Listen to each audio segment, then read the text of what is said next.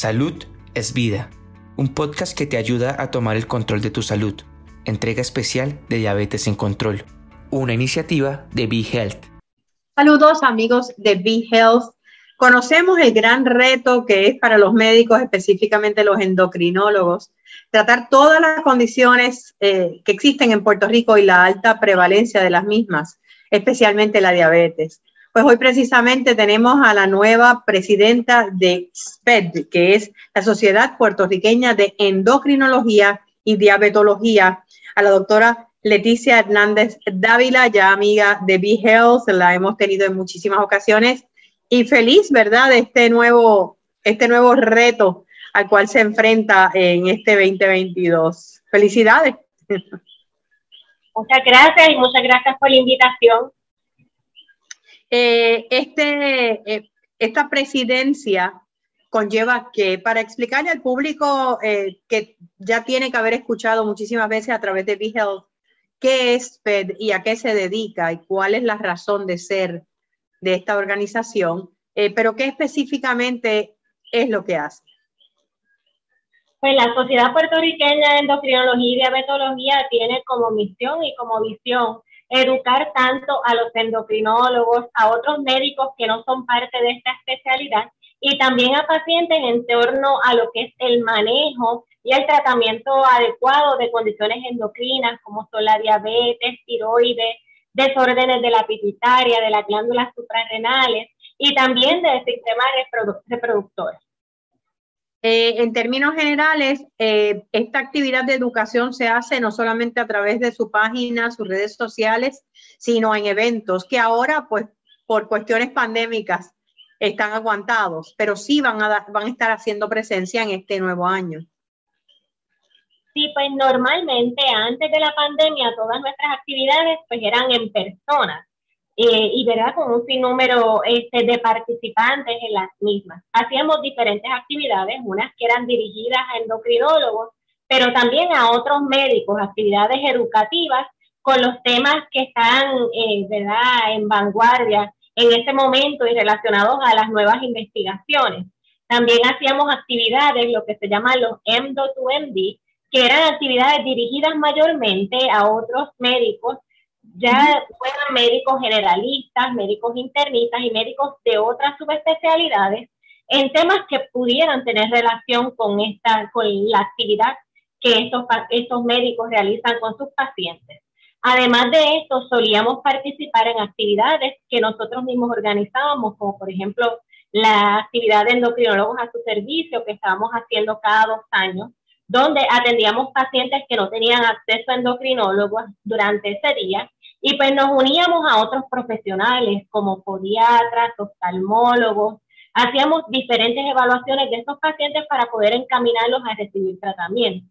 Ya una vez viene la pandemia, pues ahí este, comenzamos a realizar estas actividades también de modo virtual y pues nos tuvimos que reinventar, ahí empezamos también a utilizar las redes sociales para llevar nuestros mensajes, ¿verdad? Porque, como dice el dicho, si del cielo te caen limones, hay que hacer limonada, así que hay que seguir educando y hay que seguir sirviendo a nuestra población. Definitivamente. ¿Hay alguna actividad programada, eh, ya sea virtual o presencial, para los próximos meses o estamos esperando a ver qué nos espera con el Omicron eh, en las próximas semanas?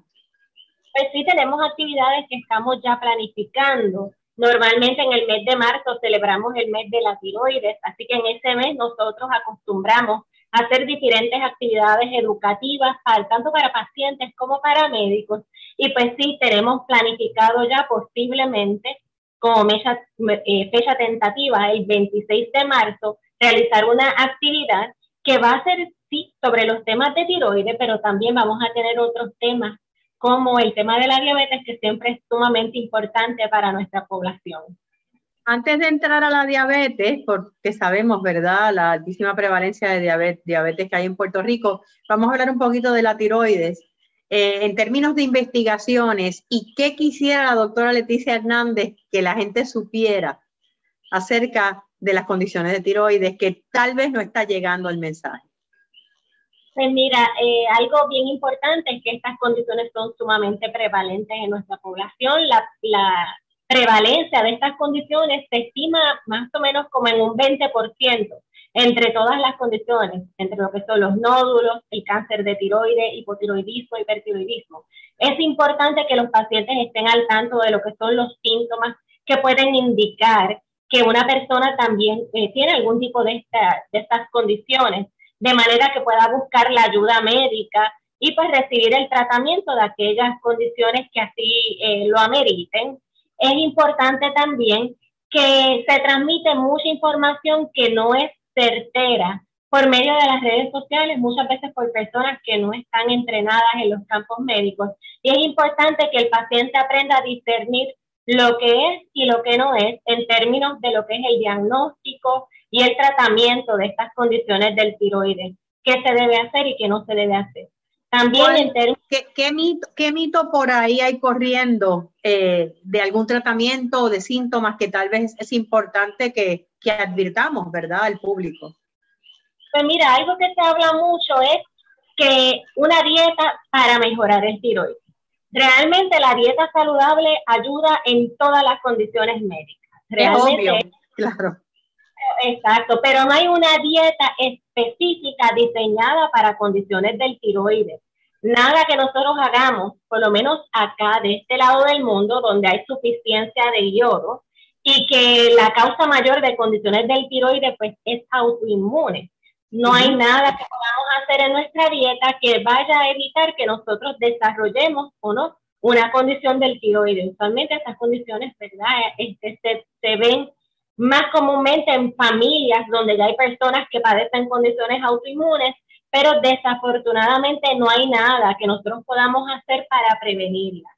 Otra común es muchas personas que tienen lo que se llama tiroiditis de Hashimoto aunque esta es la causa más común de nuestro lado del el hipotiroidismo, realmente no todas las personas que tienen Hashimoto necesitan tratamiento, sino solo aquellas personas que empiezan a mostrar unos cambios en sus niveles de TSH que aumentan más allá de cierto nivel, usualmente en 10 de TSH que comenzamos tratamiento.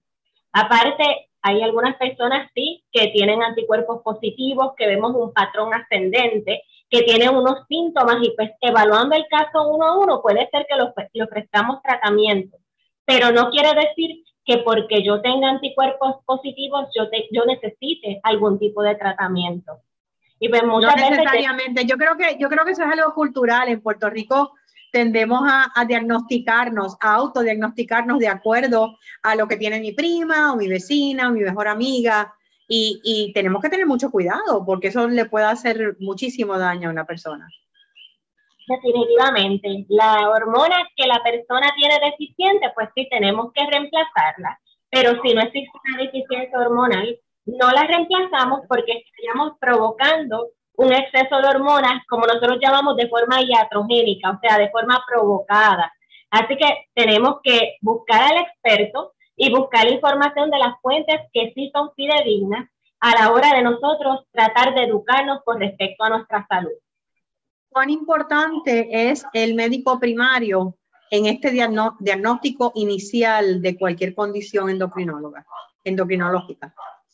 Pues mira, para mí, me alegra que me hayas hecho esta pregunta porque algo que yo les recalco a mis pacientes es que su médico primario es su maestro de ceremonia, que según cuando somos pequeños siempre tenemos un pediatra que nos sigue, pues así mismo el médico primario del adulto viene siendo el médico este, de familia, el médico internista, ese es el pediatra del adulto. Y ese, ese médico es el que va a saber todo sobre ti, el que te va a dirigir a aquellos servicios ya especializados o subespecializados que necesites. Así que es importante que aunque tengas una condición médica, ya sea diabetes, ya sea enfermedad del tiroides, y requieras el tratamiento de un especialista, es importante que mantengas ese, esa evaluación con el médico primario y no descuides todas estas otras cosas, como estas pruebas de cribado o tamizaje, como le llamamos, que necesitamos para tratar y descubrir a tiempo otras condiciones, muchas veces incluso cánceres y cosas que cuando tenemos un cuidado adecuado, cuando nosotros visitamos a nuestro médico de cabecera con frecuencia, las descubrimos a tiempo, las tratamos a tiempo y tenemos una solución para ello. Inclusive yo he conocido casos, ¿verdad? De mujeres a quienes se le han diagnosticado un problema de tiroides porque fueron a un psicólogo o a un psiquiatra para situaciones emocionales. Y el médico sabiamente lo primero que les dijo fue, eh, hazte una prueba de tiroides. Asimismo, una manifestación bastante común y que muchas veces no le prestamos atención de las enfermedades del tiroides puede ser, por ejemplo, la depresión o también los desórdenes de ansiedad. La depresión está más relacionada a lo que es el hipotiroidismo o el tiroides vago. Y pues muchas una persona que no tenga el diagnóstico puede comenzar con síntomas de depresión y esa es la, la clave de que esa persona está teniendo un padecimiento del tiroides. También desórdenes de ansiedad están mayormente relacionados a lo que es el hipertiroidismo. Y pues esta puede ser una de las primeras manifestaciones que las personas alrededor de este paciente se dan cuenta que están ocurriendo y pues ayudan a que esta persona pueda recibir el tratamiento, ¿verdad? Pues gracias a Dios, ambas condiciones tienen su modalidad o modalidad de. Vamos a pasar de la tiroides a la diabetes. Ahora, ¿qué queremos que el público sepa y qué se está viendo en, en estas nueva, nuevas etapas de investigación? Pues mira, de la diabetes hay un sinnúmero de falacias en términos de, ¿verdad? de, nuestra población. Eh, una de las más comunes es, por ejemplo, uno de los medicamentos, que es el medicamento de primera línea para la Asociación Americana de Diabetes, para la Asociación Americana de Endocrinólogos Clínicos, para la Asociación Europea, que es la metformina. Muchas personas, e incluso médicos, piensan que este medicamento causa daño en el riñón y no, el medicamento no está asociado a daño en el riñón. La precaución que nosotros tenemos es que personas que tienen fallo renal pueden tener una condición que se llama acidosis plástica y a estas personas nosotros le damos una dosis más baja del medicamento. Y si hay cierto nivel de fallo renal donde ya nosotros descontinuamos el medicamento. Pero no quiere decir que cause daño al riñón. La otra, la insulina las personas te pueden decir un sinnúmero de cosas. Te va a dejar ciego, te daña los órganos. Eh, mi familia le empezaron insulina y se murió. Mira, realmente no. La insulina es una, una hormona que nosotros mismos producimos en el cuerpo, que la persona que tiene diabetes tipo 1 la necesita para poder vivir, porque si no, su cuerpo no puede utilizar la energía. Así que no, mira, es vida y gracias a Dios este año, el año pasado, cumplimos 100 años de que se descubrió y que se pudo comenzar a fabricar para tratar a las personas y ahora el 22 de enero se cumplieron 100 años de que la primera persona, que fue Leonard Thompson, un niño de 14 años, utilizó insulina por primera vez. O sea, fue el, momento en que por primera vez se prueba en un humano lo que es la insulina. Hasta ese momento pacientes con diabetes morían. O sea que la insulina no significa nada de eso, simplemente, igual que hacemos con el tiroides, el paciente con diabetes tipo 1, que de por sí requiere insulina, o el paciente con diabetes tipo 2, que ya no está produciendo insulina, ¿verdad? Con el pasar del tiempo de su condición, pues le estamos dando una esperanza de vida. En términos de la insulina, cosas nuevas, pues se está estudiando una insulina semanal, se están estudiando nuevamente insulinas orales. Ya en un momento dado, pues surgieron insulinas este, inhaladas que no las utilizamos tanto, hay solo una en el mercado, no lo usamos mucho. Y también están lo que se llaman las microinfusoras o bombas de insulina o los bolígrafos inteligentes que ayudan a facilitar ese proceso de administración de insulina a personas que tienen regímenes complicados de insulina. La, la, tecnología ha avanzado muchísimo y las alternativas en el uso de la insulina cada vez, ¿verdad?, se amplían más, pero sigue siendo un reto en los costos. Eh, ¿Cómo puede, digo, obviamente, pues la, la, sociedad, no solamente aquí, sino a nivel mundial, cómo se está trabajando con esto, con las compañías farmacéuticas? Mira, ese es un tema de verdad este, sumamente importante. Lamentablemente, este es uno de nuestros mayores retos como endocrinólogos, lo que es el costo y la accesibilidad de medicamentos.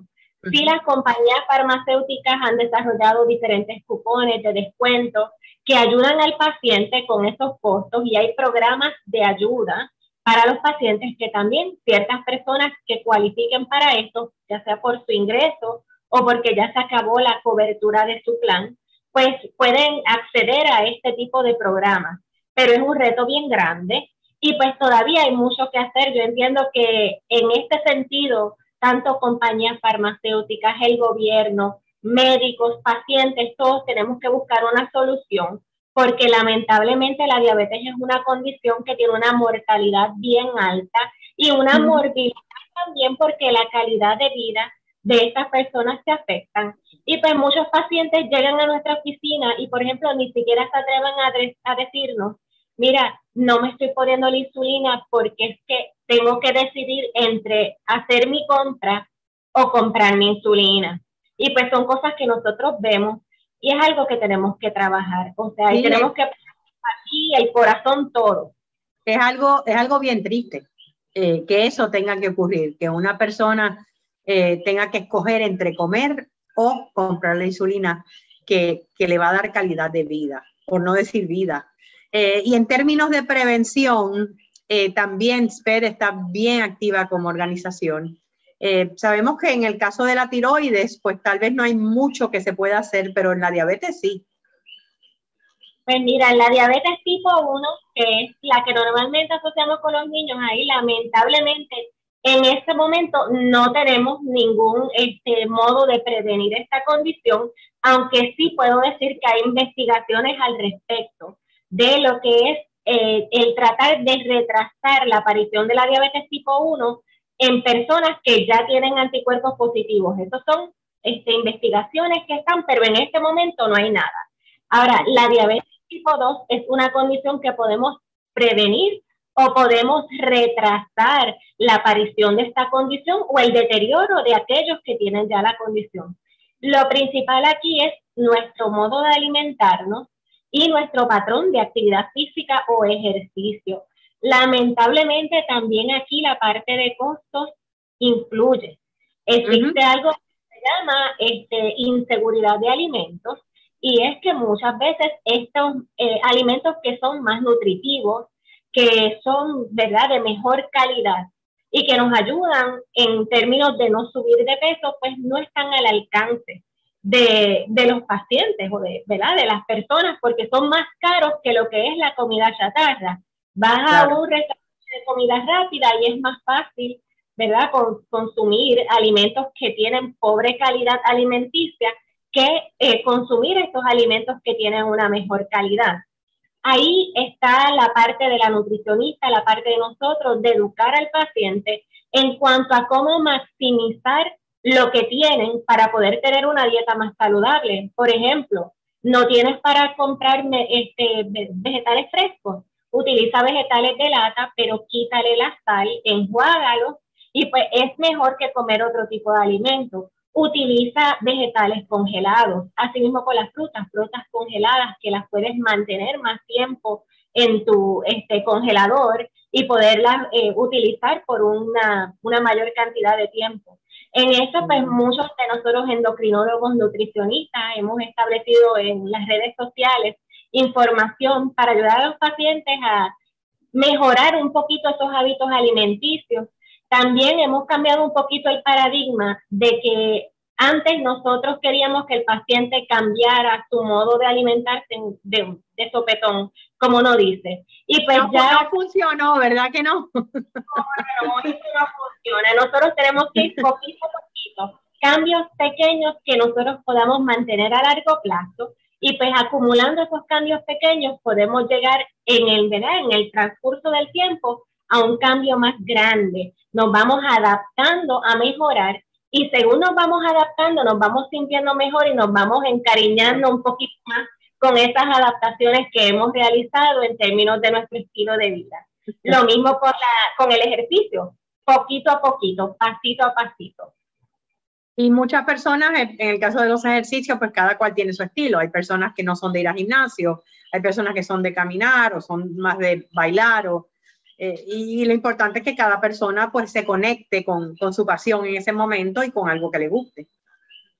Definitivamente, esa es la idea y podemos empezar poco a poco. No estamos preparados para hacer ejercicio, pues vamos a pararnos cada media hora y dar una vueltita en los alrededores que estamos. Vamos a contar nuestros pasos del día. Hoy día nuestros relojes, nuestros eh, celulares nos ayudan a contar los pasos o también hay podómetros que son bastante económicos y vamos a establecernos retos, vamos a establecernos una meta. Mira, dentro del próximo mes yo voy a caminar cuatro mil pasos al día si hoy día camino dos mil.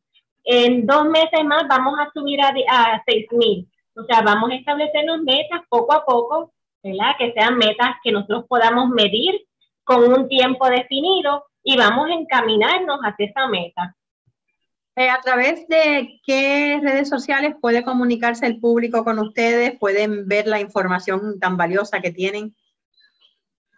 Pues mira, la página principal de la sociedad está en la siguiente dirección, www.spetpr.com. Esa es la página principal, pero también tenemos una página en Facebook de la Sociedad Puertorriqueña de Endocrinología y Diabetología, que lo mismo que publicamos en la página de internet, lo tenemos ahí, además de unas informaciones adicionales y pues unos eh, este, vídeos que colocamos de este, actividades que hemos realizado para ayudar a nuestros pacientes.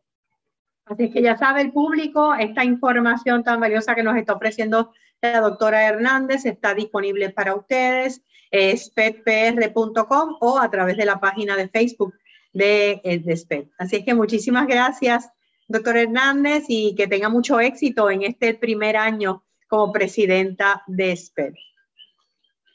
Muchas gracias por la invitación. Y gracias a ustedes, amigos de Be Health, como siempre, por su sintonía y nos reencontramos en la próxima. ¿Te gustó el contenido? Recuerda que puedes seguirnos en tus redes sociales favoritas. Búscanos como Be Health PR y no te pierdas nuestras actualizaciones.